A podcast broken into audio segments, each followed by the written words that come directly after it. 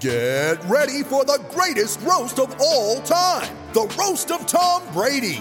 A Netflix live event happening May fifth. Hosted by Kevin Hart. The seven-time world champion gets his cleats held to the fire by famous friends and frenemies on an unforgettable night where everything is fair game. Tune in on May fifth at five p.m. Pacific time for The Roast of Tom Brady. Live only on Netflix. You ready? Showtime. On May third, summer starts with The Fall Guy. Let's do it later. Let's drink a spicy margarita. Make some bad decisions. Yes! Audiences are falling in love with the most entertaining film of the year. Fall Guy. Fall Guy. Fall Guy. That's what the poster said. See Ryan Gosling and Emily Blunt in the movie critics say exists to make you happy. Trying to make it out? Nope. Because I don't either. It's not what I'm into right now. What are you into? Talking. Yeah. The Fall Guy. Only in theaters May third. Rated P G thirteen. Coming up on today's episode, we look back at Chevy's end-of-the-year presser, talk Elliot Friedman's coaching rumor mill in Winnipeg, plus the opening nights of the N H L playoffs. Hello, everybody. Hi. Recording live from somewhere.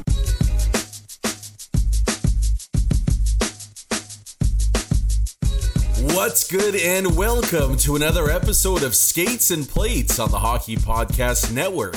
I'm your host, Brandon Rowicki. You can follow me on Twitter at Brandon underscore Rowicki or the podcast at Skates Plates Pod. I am conflicted. I am conflicted. And no, I'm not talking about whether or not I should have pasta for the fifth time this week. That is a decision that, yeah, as you might tell, I, I made pretty easily. And good to have you back on the episode, by the way. Thanks for listening. But I am conflicted as to how I feel right now about the Winnipeg Jets after the latest non-answer press conference from Jets general manager Kevin Sheveldayoff. Now, I know the majority of the Winnipeg Jets fan base is not conflicted whatsoever, and, and they are quite unhappy with the tone of that press conference to go along with the content and, and what was said, because it clearly didn't echo the temperature that the fan base is at right now. I mean, they're coming off the most disappointing season in franchise history, two point oh, arguably, considering the expectations going in, and there didn't seem to be a lot of urgency or concern for where the team is at in their current state right now. And I guess the reason that I'm so conflicted about how I feel about what was said is, I guess the easiest way to put it is, I understand why they said what they said, why Kevin Sheveldayoff said what he said, but I don't necessarily agree with it. So let's get into it here. We'll talk about some of the comments made by Chevy during that press conference, and then we'll get into the rest of the episode before we kind of officially kick off some more off-season talk next week and maybe go into some coaching names and potential personnel changes that could be on the horizon sometime soon. Speaking of that, I think it's fair to say what most people were the most intrigued by was going to be how Kevin Sheveldayoff handled or what his thoughts were on essentially a large chunk of the team's high-end players openly revolting against the way things have been done by management and coaching over this. Let's just let's just limit it to this season, for example, right? We've heard pointed comments and criticisms from Ehlers, Connor, Morrissey, Pionk, and then Paul Stasny dropping the bomb after the Kraken game as well.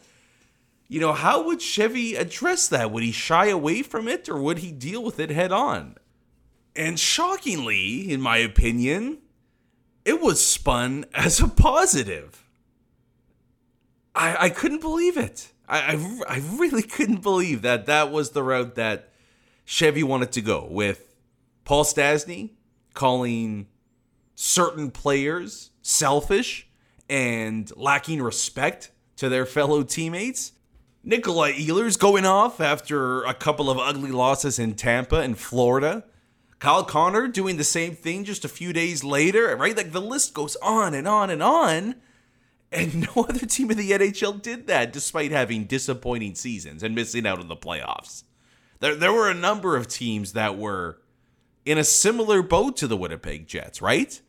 I mean, the Vegas Golden Knights missed the playoffs, and, and they put more into this season. They spent more money than the Winnipeg Jets did, yet we didn't hear anywhere near the amount of negativity that we heard from the Winnipeg Jets players as, as to why things are the way they are. The Flyers were supposed to make the playoffs or, or push for a playoff spot this year. Literally everyone on that team regressed this season. Yet we didn't hear players openly attacking the culture and the way that things were being run the, on the team. But it was the Winnipeg Jets that were the only club doing so. And not only that, but the players were seemingly begging to be coached, coached harder, right? Like they were asking for a little more discipline and, and some help from management. I just don't see how that can be spun as it's good to hear passion and energy from the players. You know, it, it shows that they care. If they didn't say things like that, we'd be worried. I, I just, I could not believe that was the route that they were willing to take on this. And and this is kind of where I become conflicted a little bit, right? Because, I, I look, I do understand, and I think it's, I think it's good business practice to an extent to not air your dirty laundry out in public, right? Like, I, I don't think it would have been good for Chevy to speak the honest truth there, right? You know, and, and we don't know what exactly the honest truth is, but it wouldn't be good to say, yeah, our leadership stinks, and it's because of guys that wear letters on their jerseys, and it's a complete failure by them, and we've got to find a way to fix that next year, right? Like, I, I don't think that helps anybody. So I, I understand trying to paint a rosy picture to a really negative problem. But at the same time, I think it was really insulting to the intelligence of this fan base to speak about this issue the way that it was. That That's what really bothers me about it. Jet, Jets fans are a smart group, and they just see right through crap like that. I think there's a time and a place for public airing of grievances. It's Festivus in a situation like the Winnipeg Jets find themselves in. And, and I think I think it would have been good for the Jets to go a little more head on with this one and, and tackle the issue and, ju- and just be honest with it, right? Like, I, I think there was a medium, a happy medium as to what was said and, and maybe the cold, hard, honest truth. All people want to hear, fans and even the players at this point, is just an acknowledgement that there is an awareness that there's a problem right now. And if there was ever a time for a G M to come in and be a little hard when it comes to something like this, it's when you're fresh off a three-year extension, right? Like, you've got some job security in your back pocket.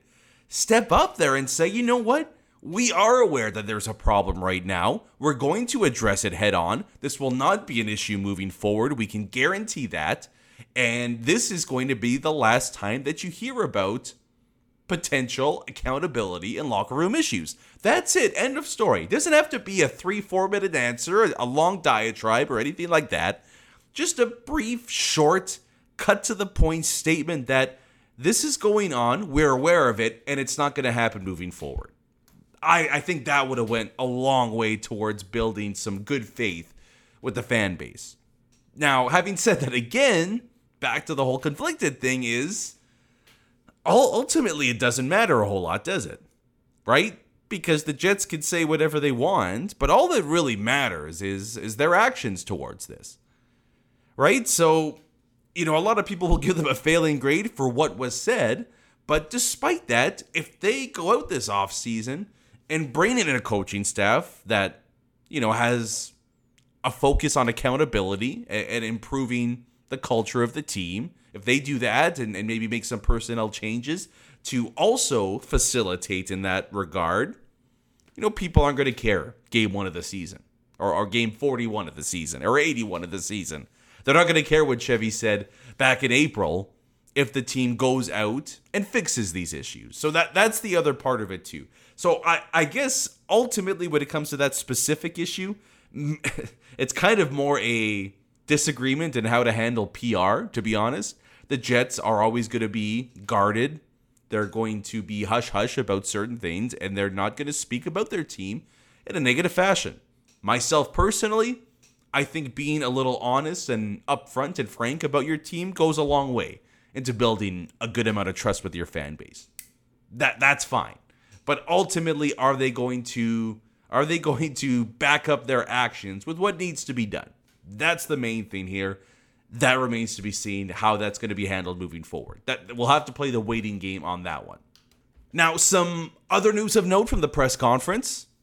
Chevy has his first opportunity to deal with the Mark Scheifele issue. Scheifele all but demands a trade. Doesn't say I demand a trade, but in a roundabout way says, I want to trade out of Winnipeg. In his end-of-the-year press conference, Chevy asked, has Mark Scheifele demanded a trade to him just yet? And the answer is no. The funny part about this is the answer is no, because Chevy goes on to say that he hasn't spoken and, and had his end-of-year meeting with Mark Scheifele just yet. So, like, there's a part of me that kind of wonders, ask me in fifteen minutes, and the answer will change after I have it. You know what I mean? Like, the reason he hasn't demanded a trade yet is because I haven't spoken with him. But once we do, we will find out that there might be a parting of ways sometime in the near future here. So, nothing really to touch on there yet, and... You know, in all honesty, that this is going to be something that we don't hear a lot of updates on until, what, two months away? It's not going to be a topic of discussion until the N H L postseason comes to an end and we head into the few weeks leading into the draft and before free agency. So we'll discuss this as we move forward, you know, over the next few weeks on this on this podcast. And, and we're going to talk about, you know, potential landing spots, if a deal should be made, who could be coming back, all that will be to come. But ultimately, we're probably a month and a half away from getting any kind of major news to break out of that. Now, the final thing to touch on about the whole press conference and everything actually wasn't even about the press conference itself, but just the fact that Kevin Sheveldayoff, very quietly to me, it seems like, was given a three-year extension by the club. So he's going to be, in theory, he's going to be running the controls for the team for another three seasons.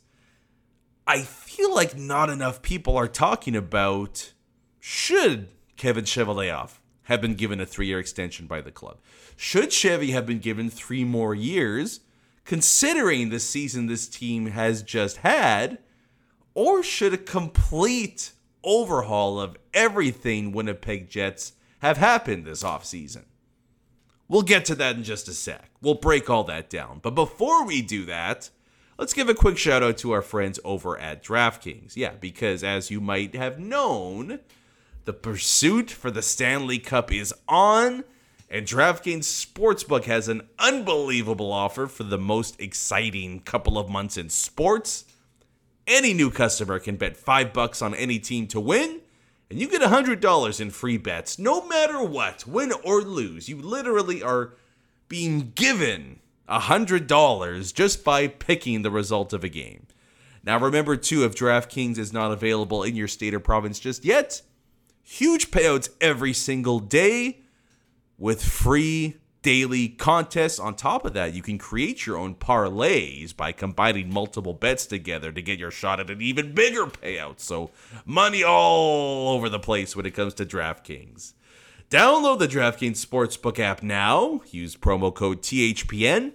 Bet five dollars on any N H L team to win and get one hundred dollars in free bets no matter what. That's code T H P N at DraftKings Sportsbook, an official sports betting partner of the N H L. Minimum age and eligibility restrictions apply. See show notes for more details. So the question that nobody is really talking about right now, should Kevin Sheveldayoff have been given a three-year extension by the club? Again, I am conflicted when it comes to what the Winnipeg Jets should or should have done here. And I guess it ultimately comes down to this for me. I think the Winnipeg Jets and Mark Chipman would have been fully justified in parting ways with Kevin Sheveldayoff.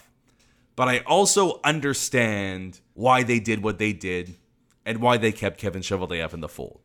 I do understand it. Like, I think there is I think there is a logical explanation, and, and you can make the case that, you know what, he's a good G M and he deserves he deserves another few seasons with the team that he's built. I think you could make that case. Like, I do think that I, I legitimately believe Kevin Sheveldayoff is a good general manager. I, th- I think he's I think he's proven with the group that he's built here that he can, I, I don't know what ranking you want to put it in, and, and it's always tough to do that because teams are in different situations in, in terms of their, you know, are they rebuilding, are they contending, things like that. But but Chevy, it's difficult to build a winner in the N H L, and while it might have been more brief than, than some other franchises, he's proven that he can do that. And there's a lot of high-end talent on this team, which is the hardest thing to find when it comes to building a professional hockey team. He's found a way to do that. He's got super skilled elite forwards offensively. He's got one of the best goalies on the planet. And and the cap picture is pretty rosy, right? Like there's, you know, if you take away the the R F As and, and some of the, the trimmings on the roster going into next season, Chevy really has fourteen million dollars to work with to bring back Pierre-Luc Dubois and, and Paul Stasny. So so money is not an issue, and there's there's a decent amount to work with here. I, he's done a good job. Like, the the foundation is there, right? Like, if you look at it on paper, the foundation has been built by Chevy to put this team in a pretty good spot moving forward. And you've got a full bevy of picks, essentially. You know, maybe a one second round pick or a fifth round pick missing over the next four or five years. Other than that, everything's there. So he's shown that he can he can build a team, and he's good at contracts. He's good at drafting. Free agency, meh. Trades, probably, you know, a net positive. Not not the best, not the most savvy, wily dealer that there is, but he's done a good job there. But then you just get back to the elephant in the room. And it's it's hard to ignore the fact that all that's gone wrong with this team, specifically when it comes to things like the culture, the lack of accountability, players wanting out, players retiring, players demanding trades, coaches resigning on a game day, all that stuff has taken place under his watch. And ultimately, while you can make a case that the coaching staff has coddled players and are somewhat to blame for what's gone on here, and you could blame the players for that as well, ultimately that all falls on management. Like that, that just end of story. There's blame to go around at other places for sure, but you're essentially the C E O of this team, and if there are issues in that department, that falls on your shoulders. And so it's interesting that the Winnipeg Jets are tasking Kevin Sheveldayoff to fix the mess the Winnipeg Jets are in. They believe he's the right guy to do that. But the mess that he's trying to fix is the one that he created. So I could, I, I totally, I, I really do understand both sides in this. It did feel like this was a good opportunity if you were going to go for a full organizational reset and overhaul and start a new page, this would have been the time to do it. Obviously, Mark Chipman and company felt otherwise, and they very well may end up being justified in doing so. But I can totally understand some trepidation and hesitation from the fan base on this, because can the guy that put this team in this spot really be the one to fix it if he's been blind to some of the issues that have been persisting for not just this season, but a number of seasons now? I think it's fair for the fan base to have a decent amount of doubt in that. We're going to switch gears here quickly, or we'll wrap up this episode in uh, just a little bit, but just a few more notes. We'll move away from the management side of things for just a second. Um, but before we talk about the N H L postseason that's a few days underway now, Elliot Friedman decided to kick the Hornets' nest a little bit as well, as if Winnipeg Jets fans didn't have enough to complain about. The first few names in the coaching rumor mill were unveiled by Elliot Friedman in his latest thirty-two Thoughts podcast. You know, probably on Tuesday's episode, we'll talk about the written version, and maybe there will be a few more nuggets to unleash. But Elliot Friedman tossed out a couple names. Now, How likely are they to be the head coach of the Winnipeg Jets next season? I don't know that. I, I, I don't even know if they're atop the pecking order. But the names that were thrown out there, obviously, Winnipeg hockey fans will have, you know, a, a ton of knowledge of because they're well-versed in the community here. But the names he threw out were Randy Carlyle and Scott Arniel. For those maybe unfamiliar with their credentials, obviously Randy Carlyle, longtime Winnipeg Jets defenseman, Norris Trophy winner, longtime coach of the Manitoba Moose before ultimately winning the Stanley Cup with the Anaheim Ducks. He's been out of coaching for almost five years now after uh, an, a rough second tenure with the Anaheim Ducks. Scott Arniel, meanwhile, again, former Winnipeg Jet, longtime employee of True North, goes over to Columbus ten years ago, fills in as an interim coach, almost gets the Blue Jackets to the playoffs in his almost full season with them then, but was then fired mid-season after the team sputtered and couldn't find a way to make their first ever postseason appearance. Now he's been an assistant coach with the Washington Capitals, was an assistant coach with the New York Rangers as well in his decade since being a head coach, albeit very brief at the N H L level. Initial thoughts on this. I think I echo a lot of the fan base sentiment in that it is a little bit unnerving and a little bit disappointing that the first two names that are brought up in the coaching search seem to be brought up because they have connections with the Winnipeg and True North market. If the Winnipeg Jets are putting an emphasis on a coach needing to have ties with the city, on needing to have ties with the organization as a whole, I think it's a major mistake. Catastrophic might be too harsh of a word, but I, I would I would put it leaning towards that ballpark there. Look, for me, I think the Jets made a I think the Jets missed a big opportunity when Paul Maurice stepped down to not bring in an outside voice to be the interim head coach. I think this organization desperately needs a breath of fresh air, a new perspective, a new set of eyes to come in and try to fix some of these issues and get this team back into contention.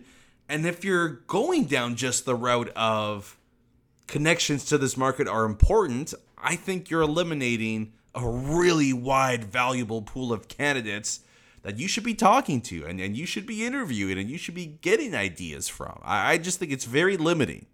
And I can understand wanting to have that, but to me, the Winnipeg Jets should be going into this process and not asking a single freaking question about what your ties to Winnipeg are and whether or not you know or have worked or have any knowledge about True North whatsoever. Like that, that shouldn't even be a discussion point. If you want it to be a tiebreaker, fine. That's okay. But it shouldn't be the the impetus and the first requirement on the resume to find the next head coach here. Because, you know, in a funny way, while a lot of people soured on him at the end of his tenure, Paul Maurice was that guy for the Winnipeg Jets replacing Claude Noel. Paul Maurice came in, gave a new perspective, brought a level of, you know, professionalism, a level of experience that Claude Noel didn't have, and he took this team to new heights relatively quickly. I think that is the blueprint the Winnipeg Jets should be following here, is bring somebody outside the organization who has a ton of ideas, who you think or know is going to put his stamp on this team, bring in some accountability, bring in a modern look at the game, bring in a level of defensive structure we haven't seen in quite some time, maybe ever in, in Winnipeg two point oh. And that's the guy to lead the team into the future. That's what I want to see. I don't care. I, I could care less about how much time they've spent in Winnipeg. I don't even want to know that. I, I just want the guy that's right for the job. And that should be the main focus for the Winnipeg Jets. The same way that you draft the best player available, pick the best coach available. That should be the modus operandi for the Winnipeg Jets in their head coaching search. Maybe it ends up being Arniel or Carlyle.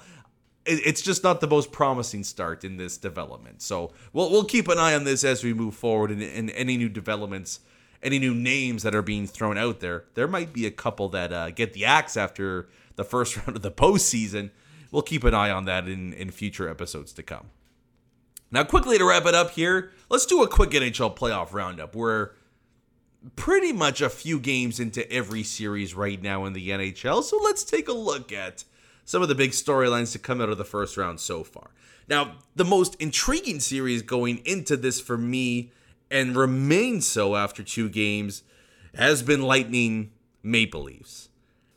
All tied up at one heading back to Tampa Bay. You could argue that Tampa Bay is in the driver's seat right now in this series because they split the first two in Toronto.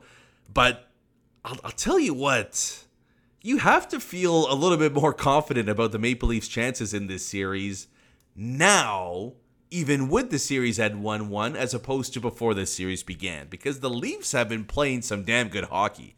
Got into some penalty trouble in game two, but my God, that, that game one performance was pretty impressive. And to see... You know, Matthews has been pretty decent. You know, the same concerns don't necessarily apply to him, but he was an absolute force. By the way, in game two, he had a freaking one hundred eighty foot back check on Steven Stamkos to break up a scoring chance, just in case anybody in this market wants to uh, wants to learn how you can be a two hundred foot player and not sacrifice any offense. He then went back the other way and got a scoring chance for the Leafs. He's been great. But seeing Mitch Marner elevate his game to a new level has been extremely fun. I, I've loved the Mitch Marner I've seen through two games of this series against the Lightning. And the thing, you know, I, I knew this before, but maybe it was just a bit of a refresher. He's a hell of a penalty killer.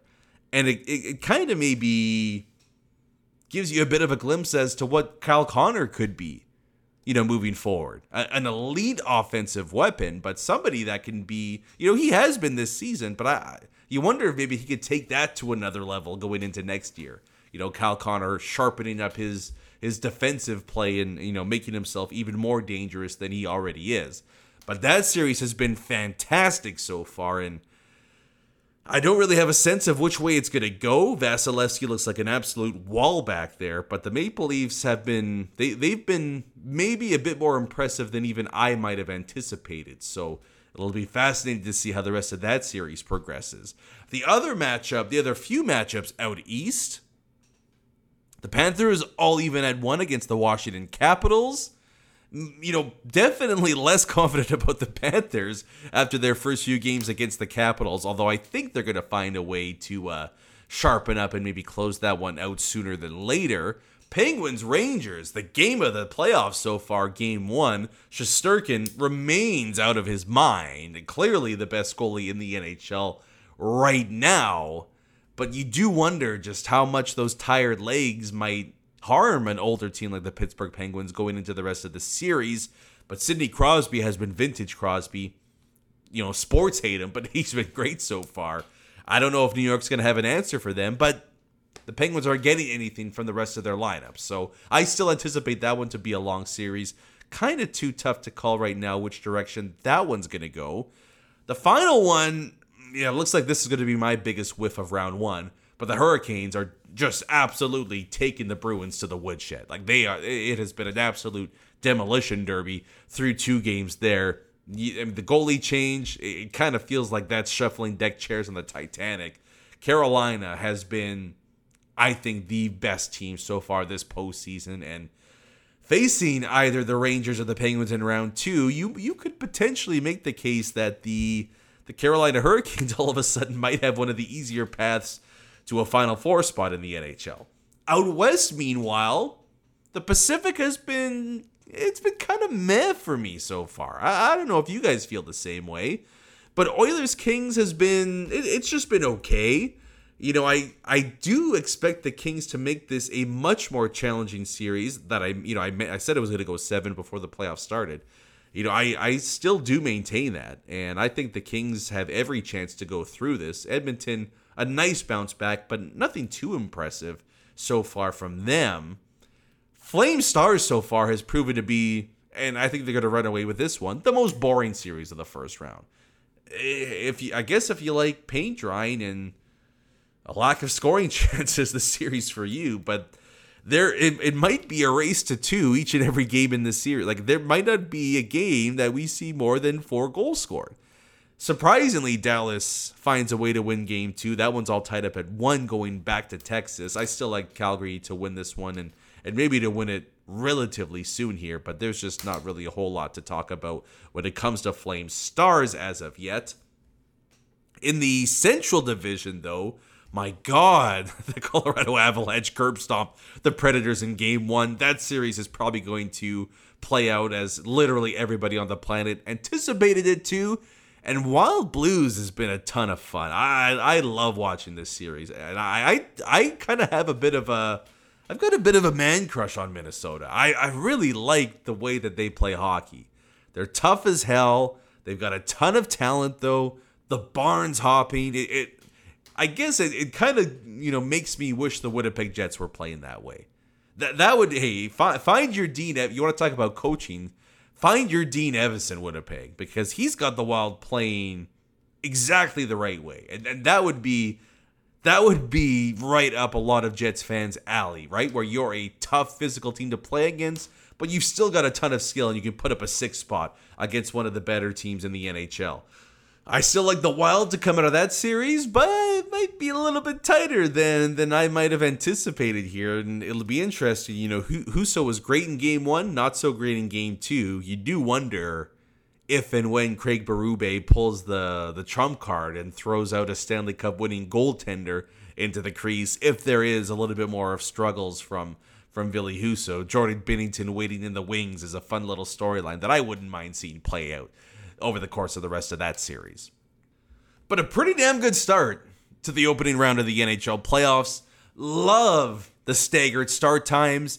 And while some people haven't liked the officiating so far, and there's been there's always going to be missed calls and everything like that, I do like that there's been more penalties called. Like I, I do, at least there's some semblance of trying to call it the same way as in the regular season, right? Like the, there hasn't been too many games where there's been one or two penalties called and it's essentially football out there on ice.